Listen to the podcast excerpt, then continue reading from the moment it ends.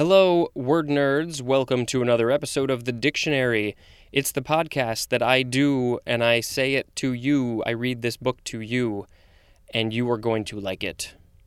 First, for this episode, is annual report, two separate words.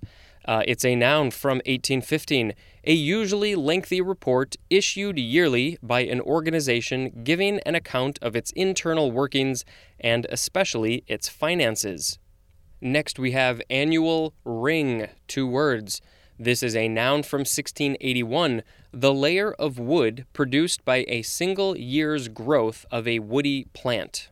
So, of course, I think uh, most or all of us know that when you cut down a tree, you can see all of the rings, and each ring is one year of a of that tree's life, uh, and so it is called. The ring has an actual name. It's called annual ring, which makes sense. All right, next we have annuitant.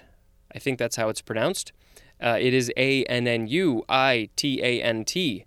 This is a noun from 1716, a beneficiary of an annuity.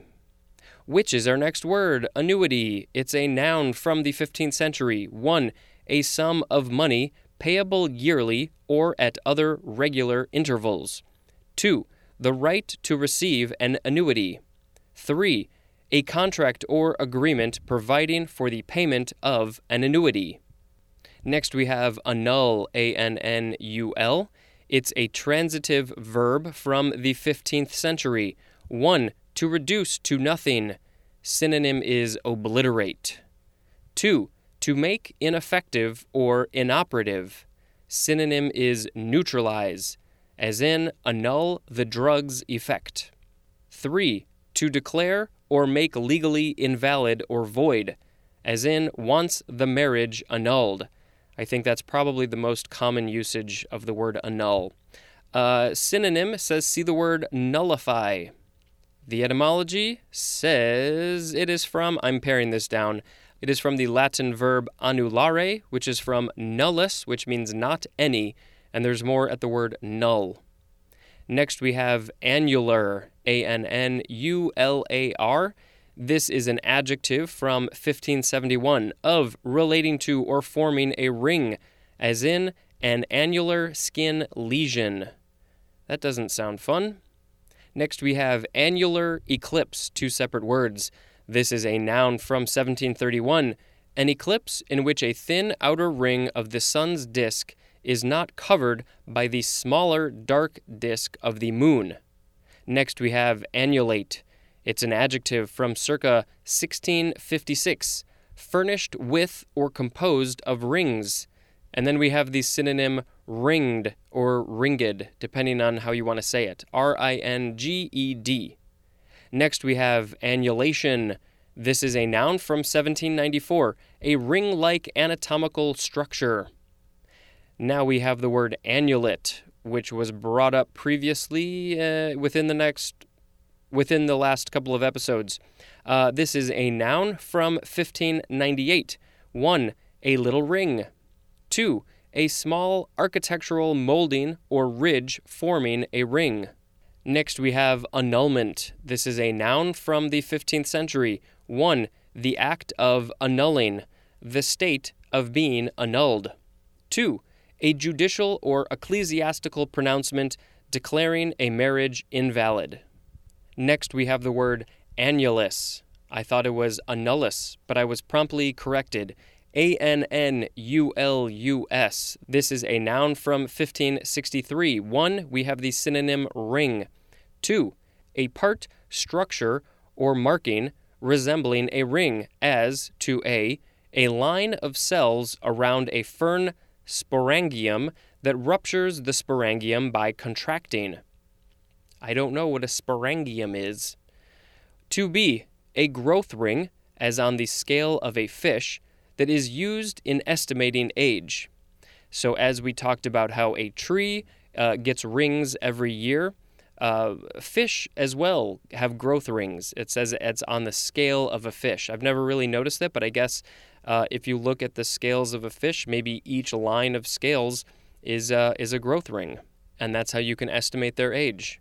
The etymology says this is from the Latin annulus, which means finger ring, and uh, that is from anus, A N U S, or they would probably say anus, which means ring, and there's more at the word anus or anus, depending on how you want to say it. And uh, we will get to that word in the relative near future. Next, we have annunciate. A N N U N C I A T E. It's a transitive verb from circa 1536. We just have the synonym announce. Next, we have annunciation. This is a noun from the 14th century. One is capitalized. March 25th, observed as a church festival in commemoration of the announcement of the incarnation to the Virgin Mary. 2. The act of announcing or of being announced. Synonym is announcement. There definitely are a lot of Christian words in this uh, book, as I have mentioned in the past. Uh, I'm not going to change my book, I don't think. Uh, it's just the way it is. I don't know if they've if they've done this on purpose, if they choose to put a lot more Christian words than Jewish or Islamic or Muslim or whatever words in here. Maybe there's just a lot more Christian words that are in our English vocabulary day to day. I have no idea, but it is it is definitely something that I have noticed. So I just want to point out to you that I'm I'm noticing it. I'm letting it go. Um, but I, I am curious why it is the case. Next, we have annunciator. This is a noun from circa 1753, one that annunciates, specifically, a usually electrically controlled signal board or indicator. Annunciatory is an adjective. Next, we have annus horribilis, two separate words. Annus is A N N U S, horribilis is just like it sounds. Uh, this is a noun from 1983, a disastrous or unfortunate year. Uh, it is from New Latin and it literally means horrible year. I'm sure most of us have had a year that was like that. Uh, next, we have annus mirabilis. Again, two separate words. Uh, this is a noun from 1660, a remarkable or notable year. So it's the opposite of what we just read. Uh, again, it is New Latin and it literally means wonderful year. Next and last word for this episode is anode, A N O D E. Uh, this is a noun from 1834. One, the electrode of an electrochemical cell at which oxidation occurs, as 1a, the positive terminal of an electrolytic cell. 1b, the negative terminal of a galvanic cell, Galvanic is G A L V A N I C. 2.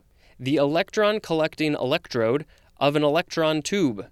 Broadly, the positive electrode of a diode, and then compared to the word cathode. That uh, kind of felt like a tongue twister a little bit. The electron collecting electrode of an electron tube. Anodic and, and anodal are adjectives, and anodically and anodally are adverbs. And one quick thing that I noticed in a dictionary, when you look at the top of the page, it'll tell you what words are on that page the first word and the last word.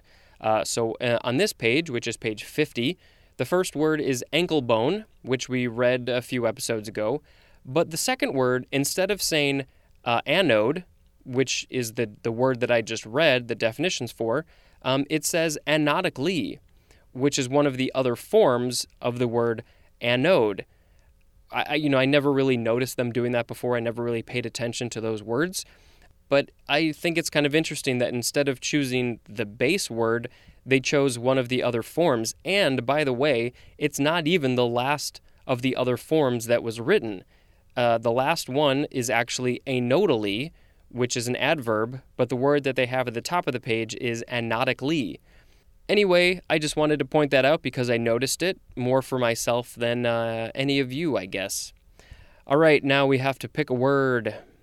I'm going to pick uh, two words actually Annus horribilis and Annus mirabilis. Uh, I had ne- never heard of these terms before, uh, but I thought they were interesting. And uh, I don't like horrible years, but I like wonderful years. Uh, and so I want always to have an Annus mirabilis. That is going to end this episode. Thank you very much for listening. Until next time, this is Spencer reading the dictionary. Thank you and goodbye.